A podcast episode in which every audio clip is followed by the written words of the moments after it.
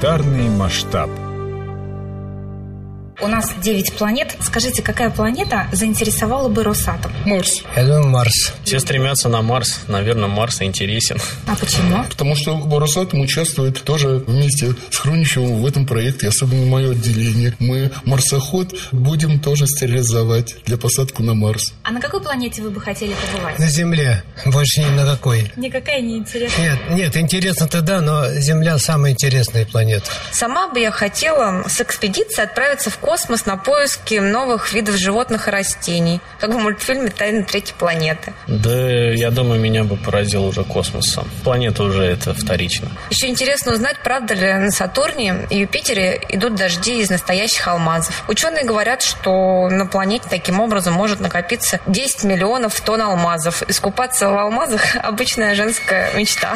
За помощью с ответами на космические вопросы я решила обратиться к настоящему знатоку. Здравствуйте, меня зовут Рудер Константин Константин, капитан команды госкорпорации «Росатом» по что, где, когда. Готов ответить на ваш вопрос. Константин, расскажите, как вы считаете, в какой планете космического пространства заинтересован Росатом? Ну, если немного пофантазировать, то колонизация планет, в принципе, представляет большой интерес для отрасли. Но давайте не будем углубляться в фантастику и сразу отсечем планету другой Солнечной системы, остановимся на нашей. Также я бы не стал рассматривать планеты газовые гиганты, потому что, по сути, там на них особо делать нечего, поэтому у нас остается всего три планеты. Это Венера, Меркурий и Марс. Но так как с Марсом уже ведутся какие-то разработки, да, уже многие компании заинтересованы в освоении Марса, то Марс мы можем отсечь, и Венеру бы я отсек, так как температура на ней порядка 400 градусов. Это не очень удобно для каких-то работ и, и непригодна, непригодна для жизни, для жизни да. Поэтому я бы предложил, если мы такие фантастические сценарии рассматриваем, сосредоточиться именно на Меркурии, на ближайшей к Солнцу планете. Касательно Росатома, я думаю, здесь есть несколько факторов, которые могли бы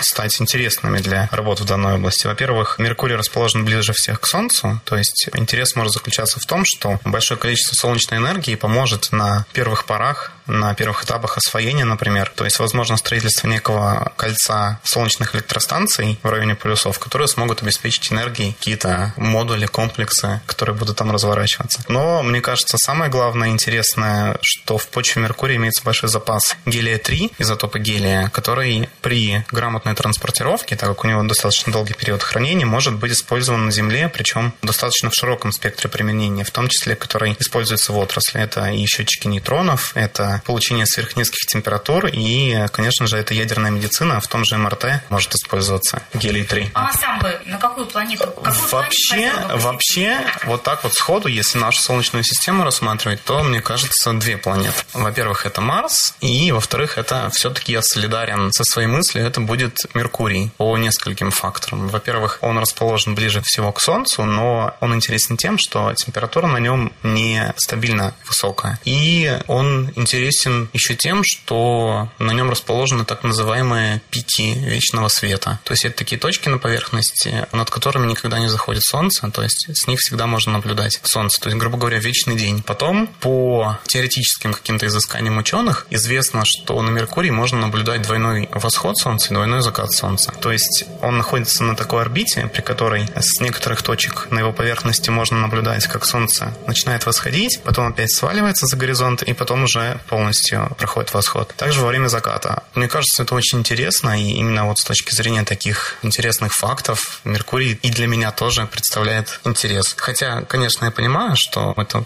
в данный момент труднодостижимо, и это все на грани фантастики находится. Но мы знаем, что, допустим, сто лет назад еще никто не мог подумать, да, что в 61 году первый человек полетит в космос. Поэтому я думаю, так как Росатом у нас передовая корпорация, то даже такие амбициозные цели могут быть и по силам. oh